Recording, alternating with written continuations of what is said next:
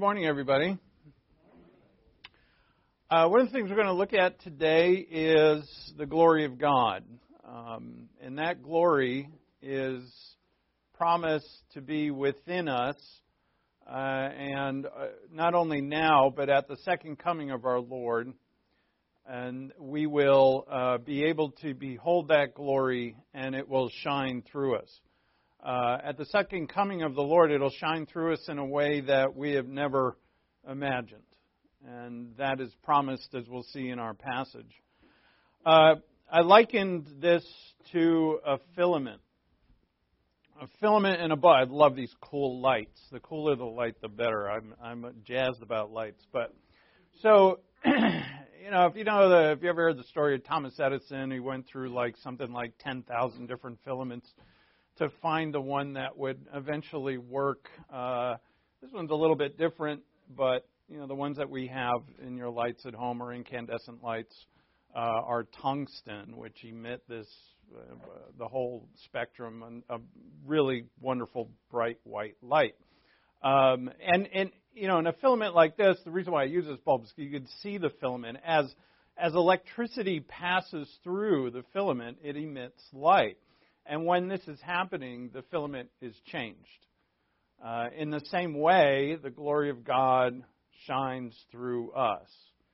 And here in time, we can shine this light, and this is what Jesus told us to do. He told us to shine our light.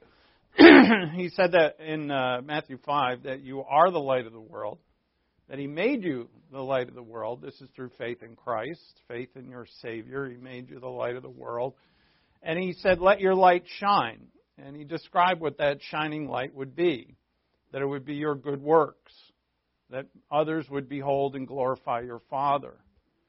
So Jesus didn't allow this glory to be some, you know, thought experiment that, you know, something that I imagine to be true or it's actual good work.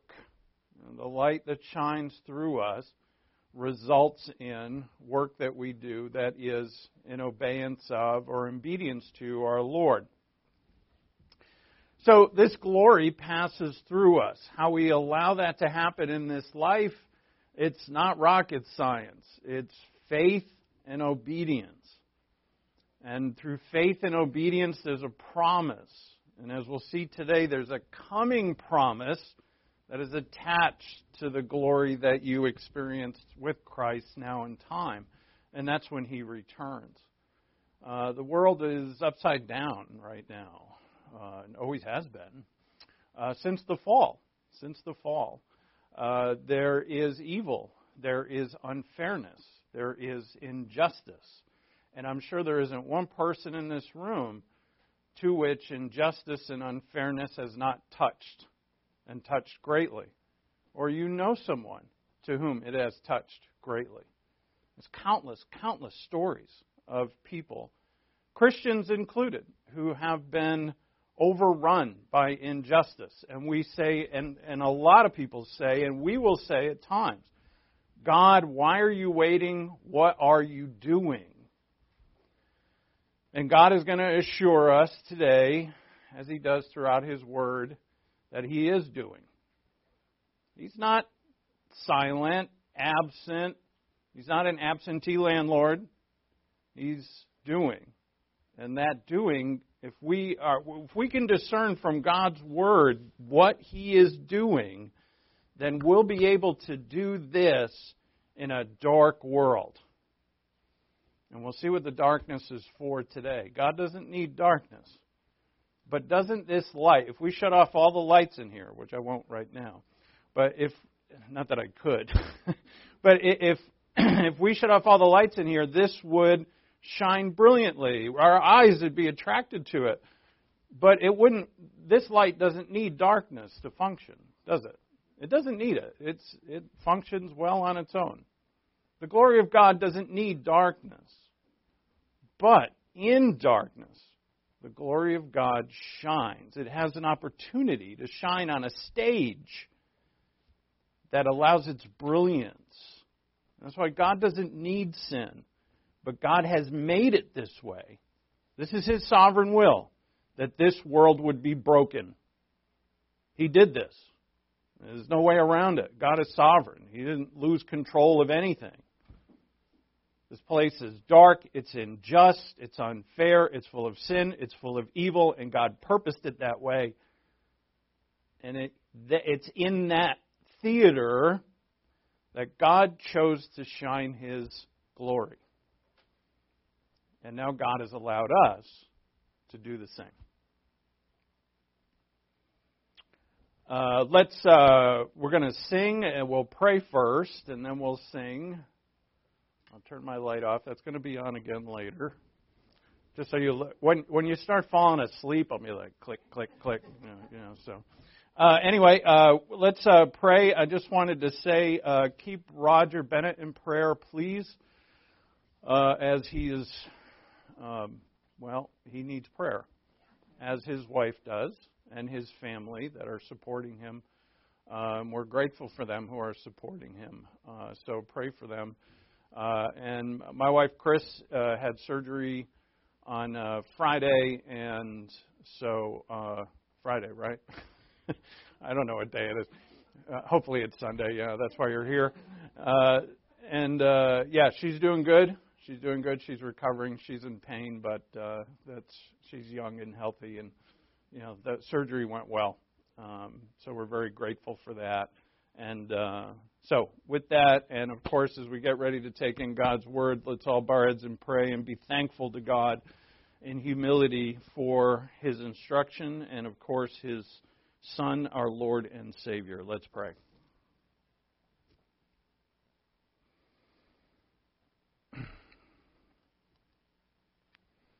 Our Father in heaven, we come before you, a group of your children, asking for your intervention into Roger's life and into his family, that your will will be done. We know that, Father. But we also know that you will do what we ask.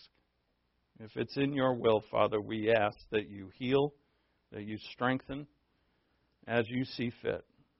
We ask that you comfort and you guide, and that you will always do. If we have ears to hear it and to be comforted by you, we will be. We thank you, Father, for your comfort that comes most of all through our Lord and Savior Jesus Christ, who went through the most amazing discomfort to provide us with the comfort that you give us eternal life in you through him. By faith and faith alone, Father, have we been made free, made new in you and in Him. You've given us the Holy Spirit as well so that we can discern in your Word the plan that you have for us, each of us individually. Uh, it's unique to every one. And Father, we ask that each of us show discernment and understanding by the power of your Spirit.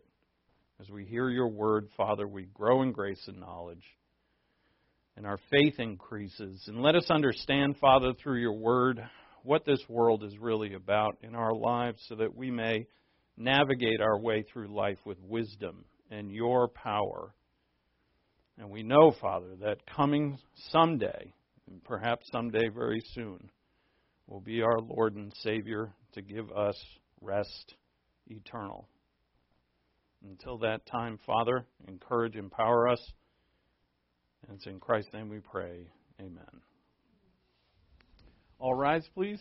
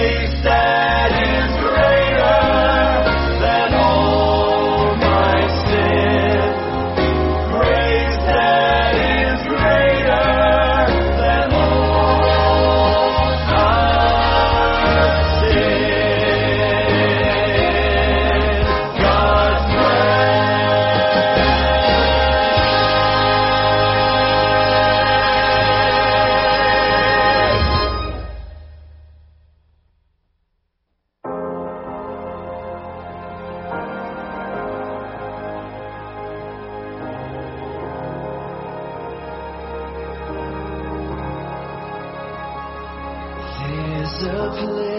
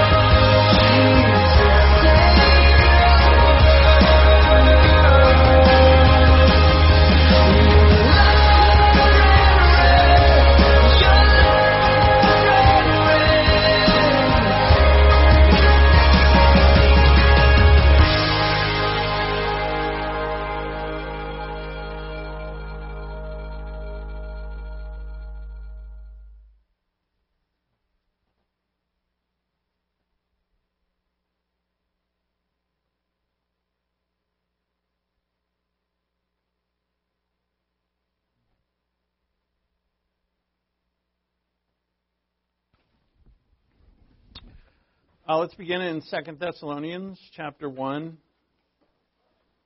We've been uh, slowly but surely prodding through Second Thessalonians chapter one, and um, so we we see uh, suffering of the people of God in this world. We see the pe- uh, suffering of of many people in this world, uh, the weak, the uh, underprivileged, the poor, sick, and and certainly uh, Christianity is persecuted.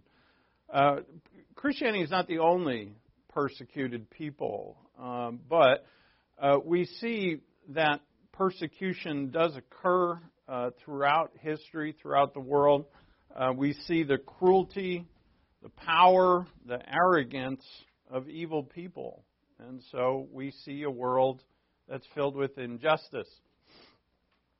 And for this, uh, many protest against God. You know, we we look at the surface of it and we say, well, God is not in control. Uh, you know, it obviously doesn't look like God's world by any means, and we wonder. And we look at our own lives. There's a great uh, in Psalm 73, 73. I'm sure. I think I should not say I'm sure uh, um, it, where you know there's a, a man who's following God and he sees the wicked prosper, and he says, "Why why am I suffering so much for God when these wicked people have an easy life and an easy go of it? Maybe, perhaps I'm wasting my time." Uh, and and then he settles that. He settles that in his heart as you per- proceed through the psalm. You see that this man went to the house of God and perceived in the Word of God so in an evil world where we do protest about God, we say, why doesn't he do something? If you look into his word, you find out that he is doing something. And that's the only place you're going to find it. You're not going to find it on social media generally. You know, there's some there's some stuff out there that's good. Hey, uh, even we have a Facebook page. Been visited by two or three people, you know, but uh, you know, but God is doing something. What would Moses be like without Pharaoh? What would David be like without Saul? What would Christ be like without the Pharisees? Or Satan when he's being tempted in the wilderness? What is Star Wars without Darth Vader? It's no good right? You need Darth.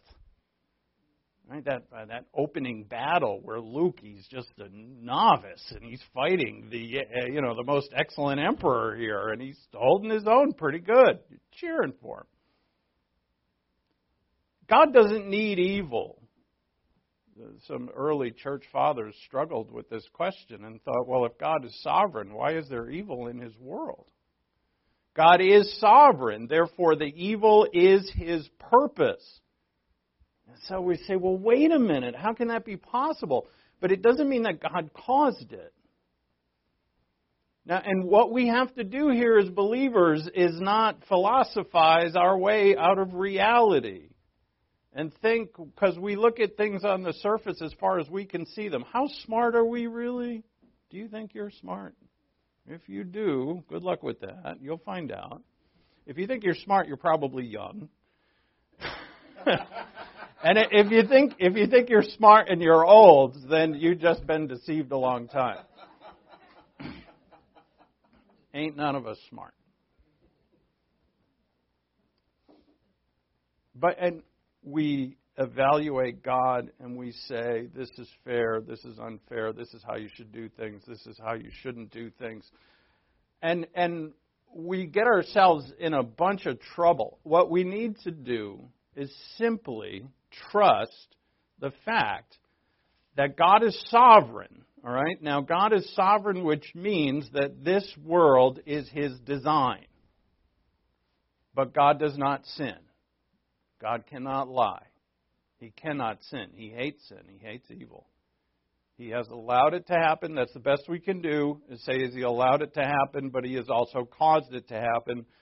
And we as humble human beings with finite little minds must as children say, there's something here I don't get. Just with children. I was trying to explain to Maggie the other day how money works. Good luck with that. She's six. She's six years old if you don't know her. She, she didn't get it. I was trying to explain to her my wife's surgery because she's curious. She's like, "Why is mom sick? Is there something wrong?" You know, and I don't want her to be afraid. And I'm trying to tell her that there was something inside mom that had to come out, and then and then she's looking at me like, and now I'm thinking she probably thinks, you know, like you know the movie uh, where the thing comes out of the guy's belly, you know, Aliens. That's the one. Love that movie. Uh, You know, and and I'm just digging a hole here that's even worse. And I'm like, uh, uh, can she understand it? There's no possible way. What does she have to do? Trust. Trust her dad. Isn't that what we have to do? This world's crazy. Our lives are, you know, as bad as bad as if, if you truly want to know God and, and glorify God, uh, you are going to struggle from within because of sin. And there's no there's nobody who doesn't have that struggle. Not one. And so and God is going to be here like, yeah, see this light? This I am in you. But I'm riddled with sin. Uh-huh. But I'm still in you. If you're a believer in Jesus Christ. The Lord Jesus Christ. It's a mystery. It's a mystery. It's been hidden from all ages past, revealed now that Jesus Christ is in you, Colossians 1:27, and he's in you forever. If you're a believer in Jesus Christ. Not by works, but by faith. And he's coming back to get you. If you die beforehand, you're coming back with him. Uh, don't think that you're going to be sleeping in the cold ground or anything like that. You're absent from the body, face to face with the Lord. When he comes back, the dead in Christ shall rise, and they return with him. So, does God need evil? No. Did he create evil? No. In fact, it's the other way around. Evil needs good. You realize that. It's a wonderful thing to understand that evil is a perversion of that which is good. Therefore, evil cannot exist unless good exists first. Dualism doesn't work. Dualism, like there's a good God and a bad God and they're fighting it out. You can't have a bad God because badness is the perversion of goodness. Like power can be evil, but power's not bad. Power is good. God has all power. Wisdom is good. Everything. Risk taking is good. Feeling good is good. We pervert it with drugs, alcohol, sex, and so on. And so, God does not eat evil. So, why the evil? Well, you know, I can't answer that for you fully. You know, we're all going to have to wait for eternity and ask some more questions when we're there. Uh, but evil gives good its opportunity to shine like this light. If the room is dark, it shines brighter. It doesn't need the darkness. It's just that good in a dark environment is more prevalent. God has chosen sovereignly to shine His glory in a dark world. So when I start complaining about why everything's wrong, God in heaven is saying, hey, hey, I designed it this way. You're complaining about my design. But God, you're all good and perfect. You couldn't have designed this. I'm sovereign. I did. There's a lot of things here you're not, your little brain's not going to understand. But know that I'm in control. So the bad things that are happening in this world, the suffering that you're going through, I have allowed it all. So what should you do? Try and stop the badness in your life that's coming against you. No, no. You can't do it anyway. You will stress yourself out mightily. Shine my light in a dark place. It's exactly what the Lord did. The Lord didn't come into this world and say, Boy, I better clean this place up. Now, when He comes back a second time, that's exactly what He's going to do. So the, the two Advents are not identical. So look at uh, 2 Thessalonians 1 5. We have not this is a plain indication, this is here is. Uh, this uh, this is in your Bible if you're in, if you have it uh, a more modern translation. This is should be italicized. There's no words in the original language for this is. It just starts out with a noun that says, well, what you have in New American Standard is plain indication. Uh, it's a word that means a token or a proof or evidence. So here is evidence. And what is the evidence? In the context, first, the Thessalonians are suffering. They're suffering terribly at the hands of their, their neighbors, their friends, their family. And we've seen why that happened. They have completely abandoned the pagan world, and the pagan world hates them for it. You know, you don't run with us anymore. You don't roll with us anymore. What's up, homie? You know, I don't pull that off very well, but you know. You will suffer in a world that hates Christ if your faith and love and endurance increase. It's just a fact. You will. Here is evidence of the of what? And after dot dot dot, you see it there in verse five. The righteous judgment of God. God's judgment is righteous. Is He going to judge the works of all people? Yes. Even our own. As believers, there's a judgment seat of Christ, 2 Corinthians 5:10.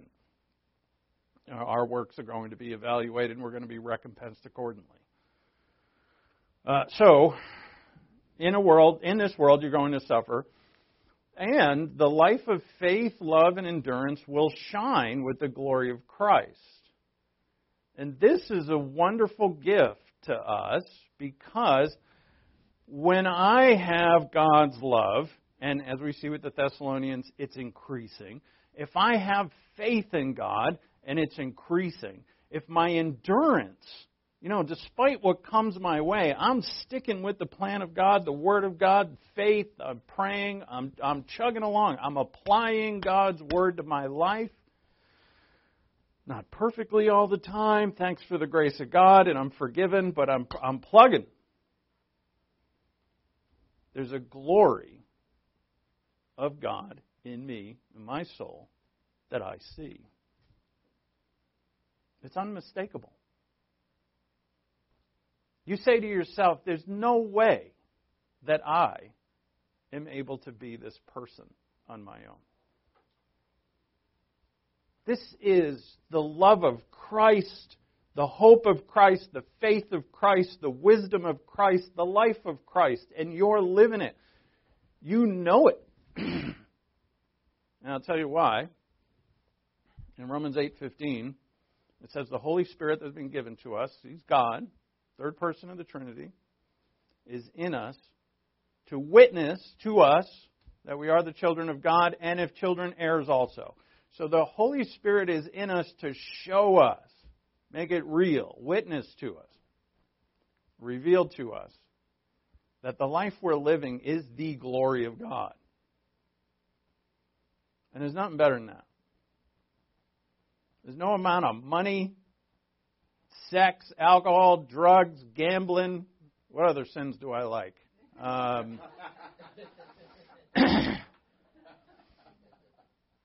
gossip, social media, Facebook time. How many friends you got? How many likes you got? How many people looked at your video and said, wow, that's awesome? Right? As we all portray ourselves in social media. If you ever see a picture of me on social media, my chin is up in the air. And you think, wow, Joe has a good pose. No, he doesn't want to show you his double chin. It sticks out in the camera. His little ch- turkey neck here. You know, I don't like it. We put our best foot forward. Why? We want to lie to the world and have them say, bravo, you're wonderful. Right? And as we click, click, it's been shown in studies, as you click in, in various either pornography or social media or wherever, the endorphins in your brain are going click, click, click, click, and it's like a little button. It's like a little rat in the maze getting the pellet. And we become enslaved to it. You can waste decades doing that, you know. And the whole time, God has offered you this. And he said, Would you like to see my glory in you? This is the glory of God now, right? We understand, at least try to hope to understand what this is. It is a glory that is of the ultimate, the Creator. It's the ultimate good. It's the ultimate love. It's the ultimate happiness, the ultimate joy. It's the ultimate everything that is good. He's given it to us through Jesus Christ our Lord. This is and has been a mystery before only offered now in this age for the first time to the church. Only now is God indwelling us. Only now are we in union with Christ. Only now are we called those who are the children of God by birth. Only now are we in the presence of God without dying first. In the Old Testament, they all understood, and it was true. You had to die, and then you went into the presence of God. In this age, you don't die, and you're in the presence of God. Christ dies in your place. When he died on the cross, you died. That's what happened when you believed upon him as your Lord and Savior. And when he rose from the dead, you rose. And now you have his life in you. And that life can shine.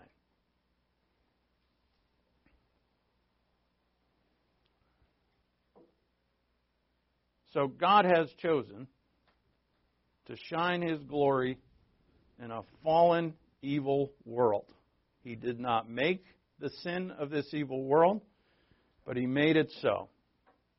The sovereign God has made the world the way it is and the people the way they are without performing one act of sin, without doing one thing unrighteous, and without tempting anyone. We say, wait a minute, he tempted. Did he? God says, Jesus said, God tempts no one. So he put Adam and Eve in the garden, made them perfect. They're in a perfect garden, a perfect world. They have a life with God. They can eat from any tree of the garden.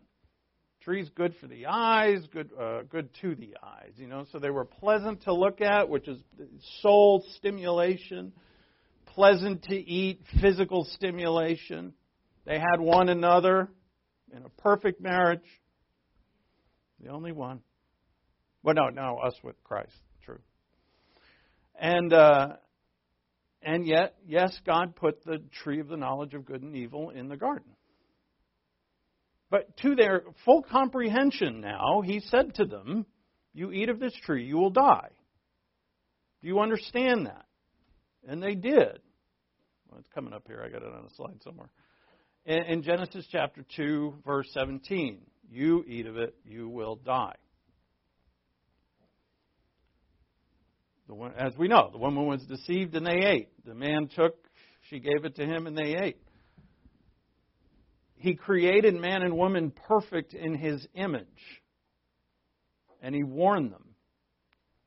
After the fall, he warned Cain. Cain, after bringing the wrong offering, he said, Cain, sin is wanting to master you. God warned him personally. Don't let it master you. Do what your brother did. That's all he had to do. Do what his brother did. Instead, he killed his brother.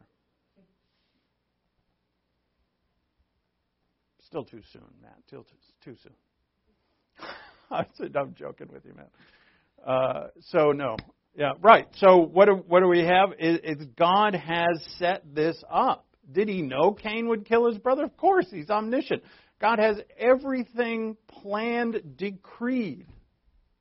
The stuff that's going on right now in Washington and in the Kremlin and all these places and the wherever whoever the Illuminati are controlling, pulling the strings. My man Tom Catronio went home to be with the Lord. We were just talking about him the other day. Remember Tom? You, some of you knew Tom, a big Italian guy. Uh, he used to he used to call it the Build-A-Bear Group. No, we were all like Tom. I think it's the Build-A-Bird Group or Build whatever it is. He'd be like, yeah. He was a thick Italian accent. He'd be like, yeah, forget about it. The Build-A-Bear Group. Uh, God has it all planned. As soon as we roll into chapter 2, Paul is going to tell him, look, the second coming doesn't come until the Antichrist is standing in the temple claiming to be God. So, no, he hasn't come yet. But why does Paul know that? Because God has planned it. This is done sovereignly. So when the bad things, the stresses, the tribulations, the trials, the temptations from within, your own genetics that are tempting you, that you're trying to overrun and, over, and control through the power of God, these are all designed. so that you can do this. That's what it's for. There's no other reason. You shine forth the glory of God in the way that He has designed you to do, in your own particular way. You're unique, every one of you. Your gift, your ministry, your relationship with God, it all has its uniqueness to it. it chokes me up.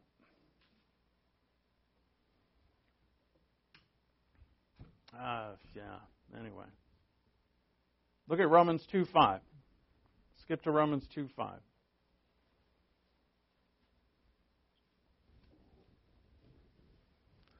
Yeah, it, there's going to be times in your life. It, it, I, I don't know how to put this. Keep rolling with God. Keep walking with God. He's going to astound you.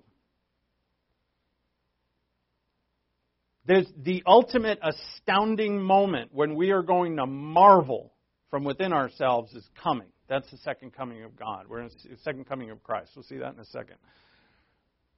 But until that time, there's going to be times, periods, if you, this promise is clear, if you keep following Him, and there's going to be times where it's going to feel gray and alone, and these are trials, these are tests. You're going to, it's going to be hard. You're going to be tempted. It's going to feel like you can't do it. Uh, you're going to feel alone, and th- at times even that God doesn't even really care about you right now. And that's the silence of God. That is also a test. And if God says, if you keep following me, you will find me. And along the way, there's going to be special times where only to you that God is going to reveal himself. One just happened to me the other day. I'm just astounded by it.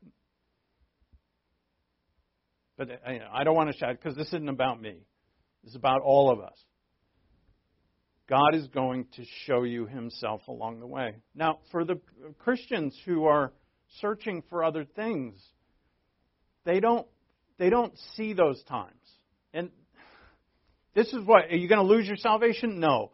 Uh, are you going to are you going to is God going to hate you and not love you anymore? No. You're eternally saved. But there's you're going to miss those times. And why?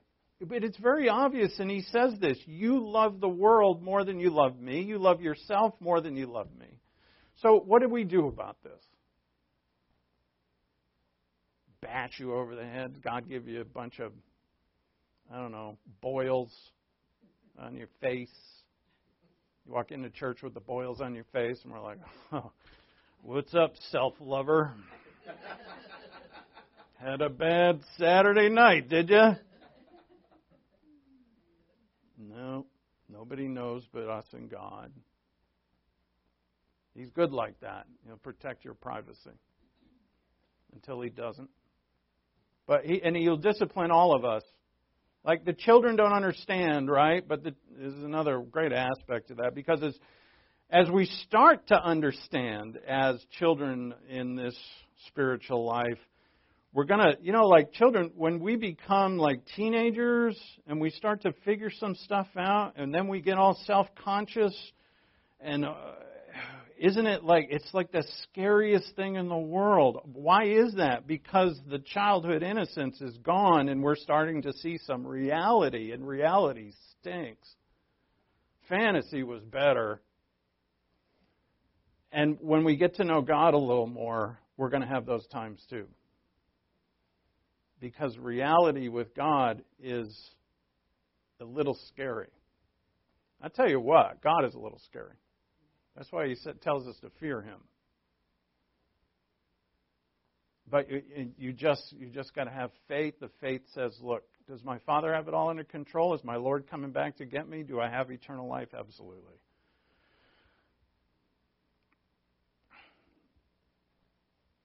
Look at Romans 2 5. But because of your stubbornness and unrepentant heart, you are storing up wrath for yourself in the day of wrath and revelation of the righteous judgment of God. This righteous judgment of God is the same phrase used in 2, Thessalonians 1 5 that we just read. Who will render to every man according to his deeds. Notice that. According to his deeds. To those who by perseverance in doing good seek for glory and honor and immorality. Immortality. All right. I haven't done that in a long time. I do that all the time. That T is important, isn't it? Immortality. Eternal life. But to those who are selfishly ambitious and do not obey the truth, but obey unrighteousness, wrath, and indignation, there will be tribulation and distress for every soul of man who does evil, of the Jew first and also of the Greek, but glory and honor and peace to every man who does good, to the Jew first and also to the Greek. For there is no partiality with God. So you see here that God is going to judge everyone and every deed. But we say here, whoa, it's a scary passage. I know. This is part of the growing up process. We see the scary path. I used to I used to just turn the page. Let's let's get to Romans three where it gets fun. Romans three twenty one is a huge turn in this book of Romans. That's the place you want to go. There's a but there. a good one. And and this and but here it shows us this is not God saying, look, salvation is by works. God is saying here that I am going to judge all and I have no partiality. So you're either going to be justified by faith, but if you're not, then I am coming to judge this world. And all of this evil that we say, well, God, what are you doing? I am going to come and judge it. I am going to make it right. Don't stress out about it. Don't even complain about it. Can you imagine us not complaining about the evil in this world? That you'd spent an hour reading Fox News and you didn't complain once. God has purposed this path before the world was. Do you see him here saying, you know, do you get any indication that he's kind of like surprised at this unrighteousness and disobedience and selfish ambition? Is he surprised at this? Of course not. This is the way it's supposed to be. And you and I are in it. And therefore, we need to have spiritual discernment as believers and godly perspective in order to navigate our way through this world. And as we navigate, not just survive, but shine. Shine forth. Uh, I promised, uh, so on our Zoom meeting, me and the girls, it's me and uh, me and the women on the Zoom meeting, and we decided to read Corrie Ten Boom's book, which I'm almost done with, uh, The Hiding Place. I highly recommend it. Highly. Um, I didn't even know it existed. People had told me that they read it years ago. Uh, it is wonderful, and if you read it a long time ago, I, I suggest you read it again. It's not it's not a long book. It's not a hard read, but um, and I promised them I wouldn't ruin it for them. You know, some of them are I'm ahead of some of them, and but when you read in that book the godly perspective of some of those women in the worst women's prison in Germany during World War II, run by the Nazis, and their ability to evangelize because they snuck a Bible in. And they read from this Bible every day and every night, and they have evangelized so many people in this prison that people are coming to the Lord because they're in this horrible place. And it's amazing. Right? And what are they doing? There's this, there's the first, I'm sorry, girls, but if I ruin this for you, but this, I just got through this. They come into this prison and it's just a whole bunch of bunks. They're three high and there's a huge room. And they just got there, this uh, Ten Boom and Corrie and her sister. And as they're being led to their bunks, they got to crawl over these to get to their bunks. They're covered in straw that is rotted and nasty. the whole place smells like death and it's all covered in fleas. So as they lie down in their bunks, they're getting bitten by fleas. And it's just awful. And her sister says, quoting First Thessalonians, she's Corrie's like, I, I can't I can't stand these fleas. I'm not going to be able to survive the fleas. And her sister says to her, We should thank God for the fleas. And she's like, Are you insane? And she says, No. Paul said, Give thanks in all things. Let's thank God for the fleas. And she's like, Fine, crazy, you know. They're they're both believe they're both devout believers, but Corrie's sister is sold out, you know, like unreal. Anyway, so fast forward some months, and they're able to read the Bible in this place, and none of the guards come in to stop them. Like they have freedom. They don't have freedom anywhere else, but in their barracks, they have freedom. Nobody comes in there to bother them. They find out months later that the guards don't go into the barracks because of the fleas.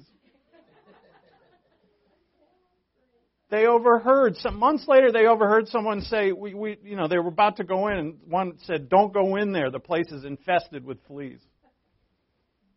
Thank god for the fleas. Do we know what god's doing? No. Does he know what he's doing? Yeah.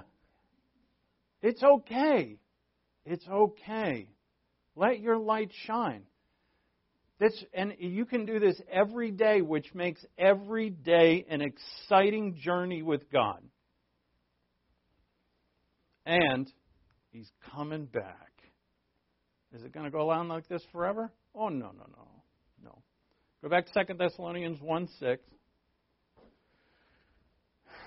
We're going to read about the apocalypse here, but it's not the one you might be thinking of.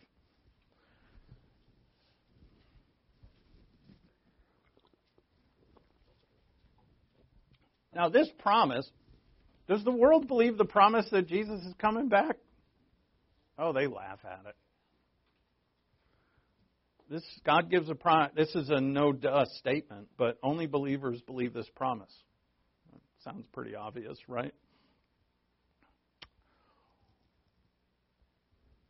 The bad characters, the trials, the problems in this world are not necessary for the existence of good. They are the backdrop for the shining of good. They're not necessary, but they provide the dark background for which the glory of God can shine. And when we look at them this way, and we shine, and look, when you shine the glory of God, part of the fruit of the Spirit is joy and peace right? And this, it's not just this struggle, you know, and at times it does definitely feel like that, but it's to be something that is joyous. To actually be thankful for the fleas while they're biting you. I don't know how you do that. I would struggle just as much as Corrie did, but you know, it's it's God is going to give us. He has. He has given us. He's given us Himself. So when we have Him within us, we can do this with joy. And we must hold ourselves to that level. You know, God holds us to that level. He, he doesn't say, do this halfway or kind of trudge through it. We have to hold ourselves to the very level that God does. And so then when we don't live up to it, we don't have to beat ourselves up, but we should have something to confess. And say, I, you know, don't tell yourself you're living the life when you're not, because self deception will waste years of your life. Wait, and I do mean waste. You won't be able to go back and get it either. I can't go back and get mine. And, and if you're in that situation where you're like, dude, I have wasted so many years, just remember this life is infancy because if you have eternal life, you've got a long way to go. And I can give you further encouragement if I can hurry up here in the time that we have. Because if you can see something now before you die, before you exit this world, if you can see something, and you just if you can see it before you go, I personally think it's going to give you eyes to see something when the Lord returns. And and you know, if if you're able to see it for years, let's say you matured and you spent, I don't know, 20, 30, 40 years as a mature believer walking with God, bravo. Uh, And and you know, I, I think you'll be there, there's a reward for that that I, I'm going to touch upon a little bit today. But um, if you can see it, don't don't think that I'm too old. Here's the that's the point I'm making. That it's too late.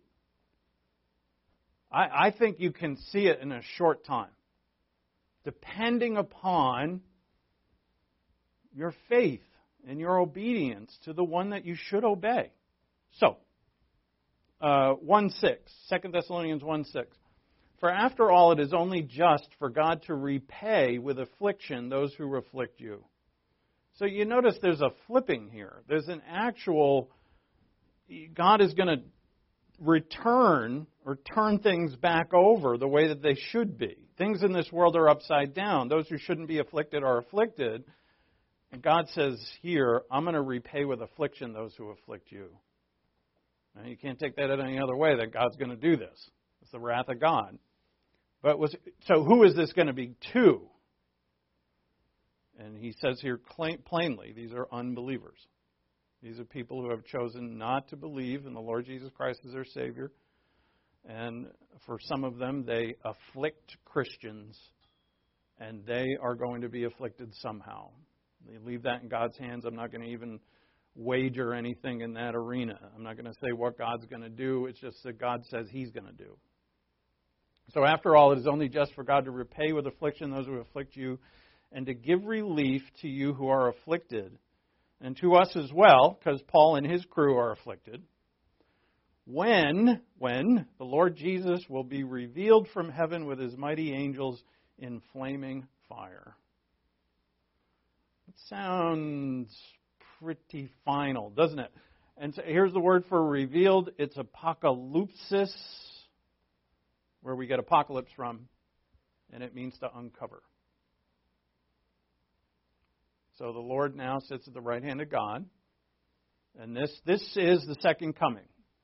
It's pretty clear that this is the second coming, not the rapture, the second coming. And this is bodily, and apocalypsis is physical, and it's seen by all. Which the Lord Himself said in Matthew 24, flashing forth east to west, the whole world's going to see this. It will be unmistakable. And this phrase, flaming fire, it's the same phrase that's used to describe the burning bush. Same exact phrase in Acts chapter 7 to explain to uh, describe the burning bush. And the burning bush is a theophany of God, and so what we have here is this judgment of a it's God's judgment and also mighty angels, so he has a whole retinue with him and the Messiah himself all returning to do what? To repay with affliction those who afflict you. And for us to give relief to you who are afflicted and to us as well.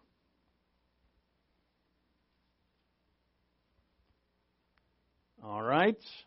So that is through verse 7. For time, I have to skip ahead here a bit. So, verse 8 Who are the judged? The unbelievers, dealing out retribution to those who do not know God and to those who do not obey the gospel of the Lord Jesus. Now, just, we have to be careful here with Paul's language so we don't assume something that's wrong. Who are those who don't know God? This is a phrase to describe the unbeliever. Uh, this is not like uh, a believer who didn't get a chance to do any Bible study or didn't do any Bible study. So, you know, you're not going to get the wrath of God on your head because you didn't. If you're a believer, there's nowhere in the Scripture that equates the wrath of God with a believer. Nowhere. Our sins were judged on Christ. We will not be judged. The calling upon. So we'll see that coming up. So those who did not know God, look at uh, Galatians 4 9. Paul writes, But now that you have come to know God, or rather to be known by God, how is it you turn back again? In other words, uh, so you have come to know God, or, he says, being known by God, this is a phrase for a believer. So it means you're, you know, God's omniscient. He knows everybody, of course. But this is a phrase that would depict a believer who is a child of God. All right? And those who do not obey the gospel. So the retribution goes to those who don't know God, unbeliever, and don't obey the gospel. What is the command of the gospel? Simple. Believe in Christ as your Savior, not of works, but by faith, lest any man should boast. It is the gospel's command is faith in Christ as Savior. And so they, the ones who have the dealing out of retribution, is the unbeliever. Now, and, and people get judgy over this to God about how people die. When you think about wrath upon a person, well, what if that person is like 105 and they die in their sleep in bed? Is that the wrath of God? No, we have we said they had a good death. They had a good death. And we've put an age to that, right? And it's funny how we've done this. I mean, if you're in the Middle Ages and you say, well, they died at 45, well, that, that was a long time. You know what I mean? Like, you know, when when mortality is is 30 something, but in our age, you know, if you're you got to be in your 80s, you, you know, we so what we have done is good death and bad death. They had a good death. What we've forgotten as a people is that the problem is death itself. Right? Come on. Genesis 2:17 in the day you eat from it you shall surely die. The problem isn't when you die or how you die, it's that you die. We've forgotten this. They had a good death. You know, for us as believers, and we do this a lot, you know, we say, were they believers? And what comfort we have. And Suzanne, you will have this, as is I had it when my wife died. My first wife died years ago, 1995, a lot of years ago. And I know they're face to face with the Lord. I know this. Isn't it funny how we know this without a doubt? Having not seen heaven, seen the Lord, heard a word about it. Well, not about it, but we haven't audibly heard. Not like Paul, who went to heaven and got to see it. But we know. And we also know that this is the problem. It's not how we die. How we die doesn't matter. Well, I'd like it painless. I'm a bit of a wimp. I'm not good with pain. God, when I had COVID real bad, I was like, God, just please take me. Well, I just had a fever. I'm such a baby. Put me in a. That's why God didn't have me born in, you know, a Jew in in in Warsaw in 1942 because I would have just cried like a little baby. Uh, 1 Corinthians 15:22. In Adam all die. That's the problem. Romans 5:21. Sin reigned in death. Paul's emphasis here is not on the manner of death. His emphasis is separation from God. And this is heartbreaking. We have here in the next line a preposition, apo, in the Greek. Apo means away from. And it's used twice by Paul. Look at verse 9. These, and who are these? It refers back to the previous dealing out retribution to those who do not know God and those who do not obey, obey, the gospel of our Lord Jesus Christ. That's the these in verse 9. The, these unbeliever will pay the penalty of eternal destruction. You can't get around that word eternal. It's the Greek word aion, and it means it. Eternal destruction, and here's apo, away from the presence of the Lord that Greek word is prosopon. It means the face of the Lord. Away from the face of the Lord and from, apo again, the glory of his power. I don't know about you, but that's heart wrenching to me. It makes me sick. Can you imagine? Imagine an unbeliever is not given a lick about God, is not believed, obviously, is unbeliever.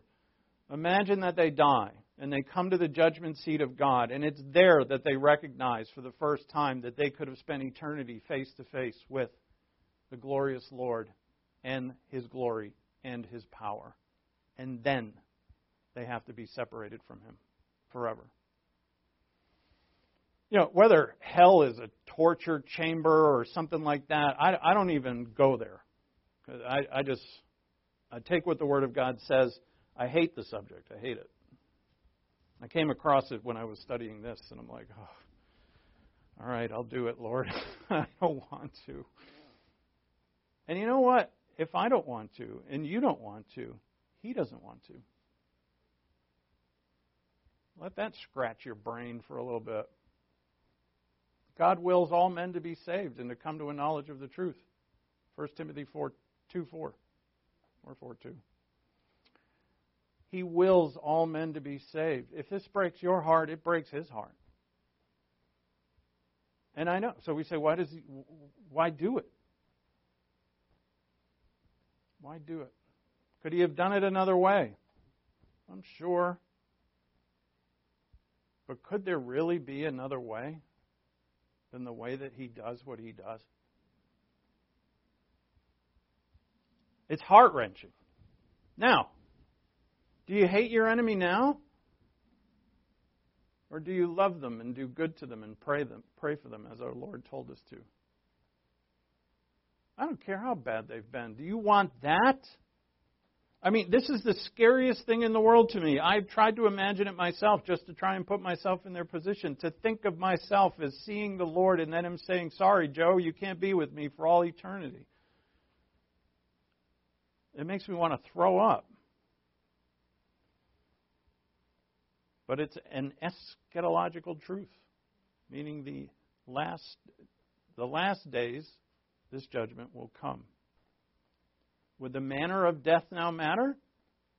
They died in a plane crash, or they died in a war, or they died an old person asleep in their bed surrounded by loved ones. Would it matter? No. Same for us. Because, and I thank God that Paul doesn't end on this note, he keeps going.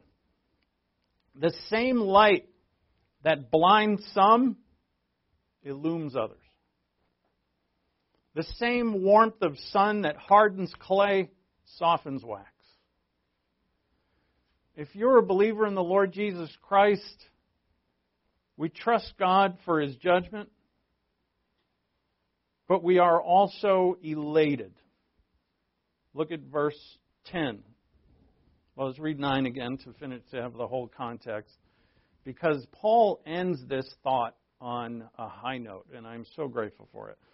These will pay the penalty of eternal destruction away from the presence of the Lord and away from the glory of his power when he comes to be glorified in his saints on that day and to be marveled at among all who have believed. For our testimony to you was believed. Yes, indeed.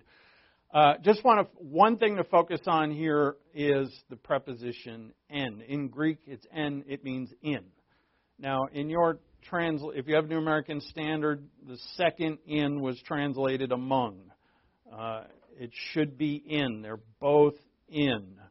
What I what is meant here when he comes to be glorified where now glorified is passive it means that the lord is going to be glorified but in someplace. Where is in where?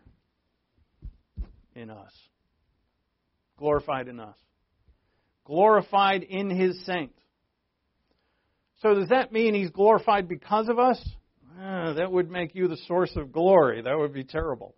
Glorified among us. What if it's among? Because en can be among. Well, that would mean that we're kind of like in a stadium and we're spectators.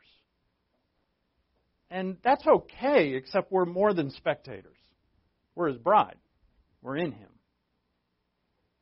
It can mean by, meaning we're glorified by Him, meaning uh, we're kind of like mirrors that reflect Him. And that's okay. You know, we are to reflect Him. But that's not what's here. What's here is the, when Christ returns, the glory of Christ is going to be in us. And in a way that we've never experienced before. So this, magnify that by a million. If this is you now, it's not hot. If this is you now, magnify it by a million. When the Lord comes with his angels and his flaming fire, and back in 1 Thessalonians 4, it's with the trumpet and the voice of the archangel, which really probably speaks of the rapture, but we'll get to that. That it is in us, in his saints, on that day, the day of the Lord, he comes, his glory shines through us. Can you imagine what that's going to be like, that experience? And will you see it? Continuing. And to be, read with me in verse 10, and to be marveled at. This Greek word means to be amazed, as we should be. And we will be. So will you see it, this glory? You're going to be amazed by it. Amazed by it.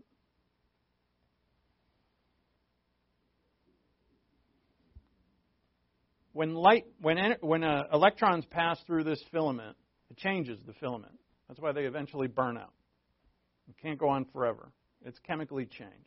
It's emitting electrons and changing.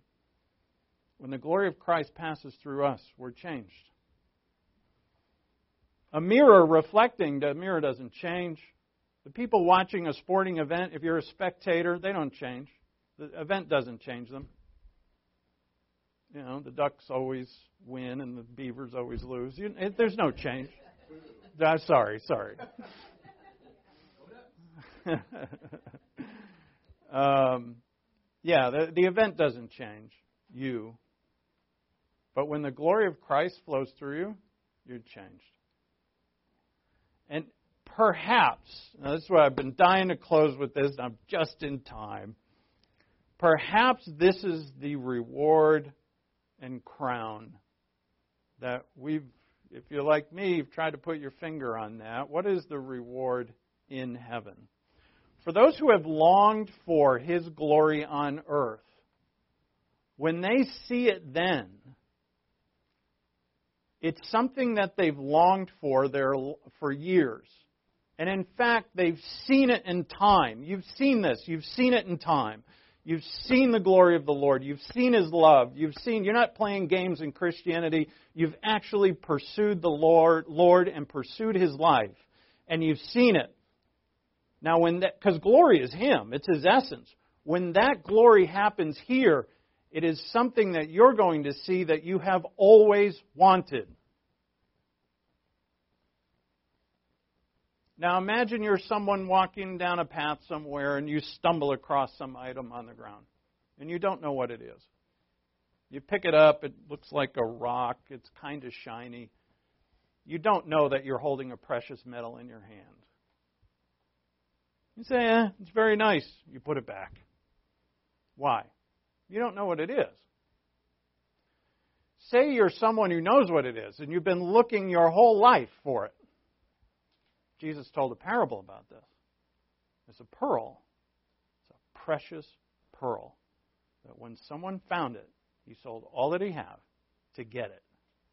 And you've been looking for that your whole life. You never really found it. You're not going to find it like this in time. But then at the second coming of Christ, here comes this glory and it shines in you and you marvel at it and you say, aha, that's what I've been looking for. Can you imagine the difference between a believer who has not been looking for it, who is illumined by it, but is like, well, I don't know, I don't know what they're like. I don't think they're going to say, "Oh, that's nice," you know. I think it's going to be more than that. But if you have been looking for it your whole life, think of the reward of achieving it, of seeing it. To me, that's better than a, an actual crown that I can put on my head. I will actually see the one I have always loved and the one who I have longed to see. And believers who pursue the Lord, that's what they want to see. It's who they want to see. So, in light of this truth, now what is your perspective of this world? Do you want to complain about the sin and evil of it, about mankind, about believers and unbelievers? How do you view your enemy? Will and can you now love those who could be headed towards the lake of fire and separated from the presence, the face of the Lord, and the power of His glory for eternity? And how would you like to experience the second coming? Wouldn't you love to see His face now? And we can. Not like we will see it then.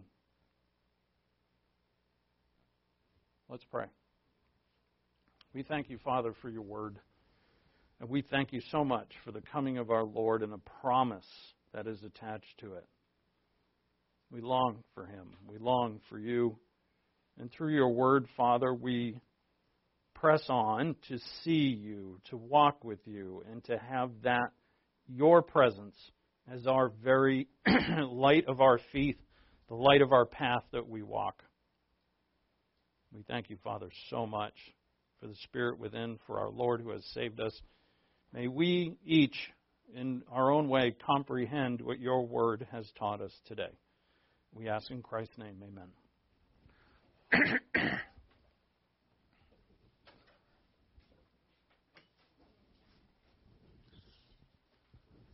All right, time to pay the electricity bill.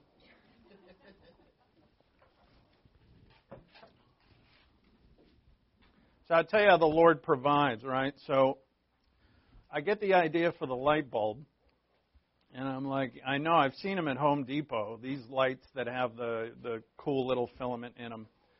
So I'm like, I've got to get out of the house in time to get to Home Depot to buy a bulb. I found this. This was in our house, the lamp. And I'm like, and I'm running late. You know, I got Chris, who's so selfish after surgery.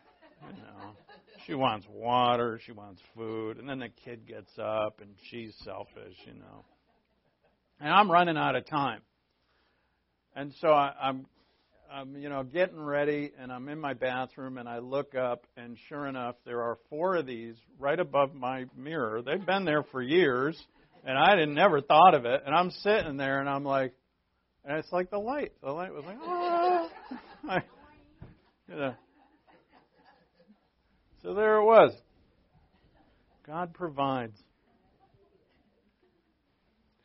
All right, so it's time to take our offering, and uh, let's just pray for our offering. We, we thank you, Father, for the opportunity to give. As your believer priests, we give in honor of you, in worship of you. The amount doesn't matter. You will always provide our needs. But we give to be gracious, to exercise that wonderful gift of graciousness.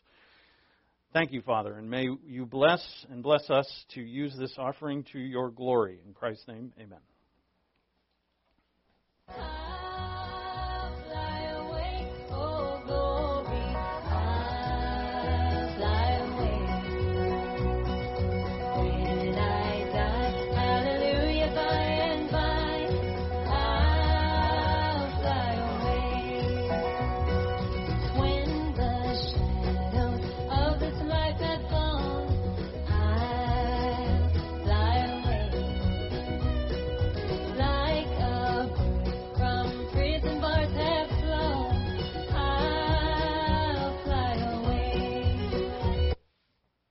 Let's close in prayer.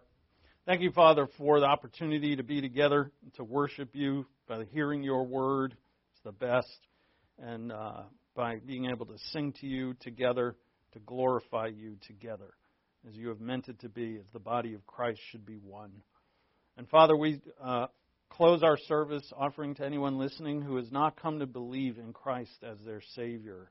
If anyone is hearing me right now, whether it's live or recorded, please consider who is the Lord Jesus Christ. He is the only Savior of the world. There is no other. No one has died for you. No one has been a substitute for you and been judged for your sins. Only Him.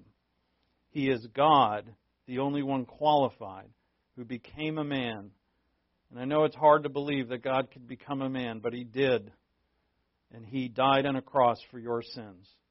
And after He died, He was raised again on the third day, conquering death, conquering the grave, and now sits at the right hand of God. He will return, and He wants you to return with Him.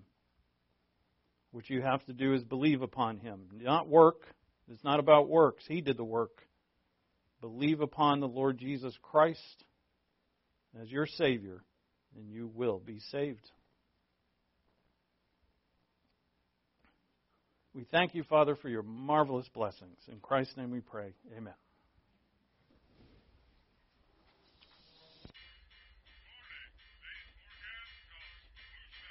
Sun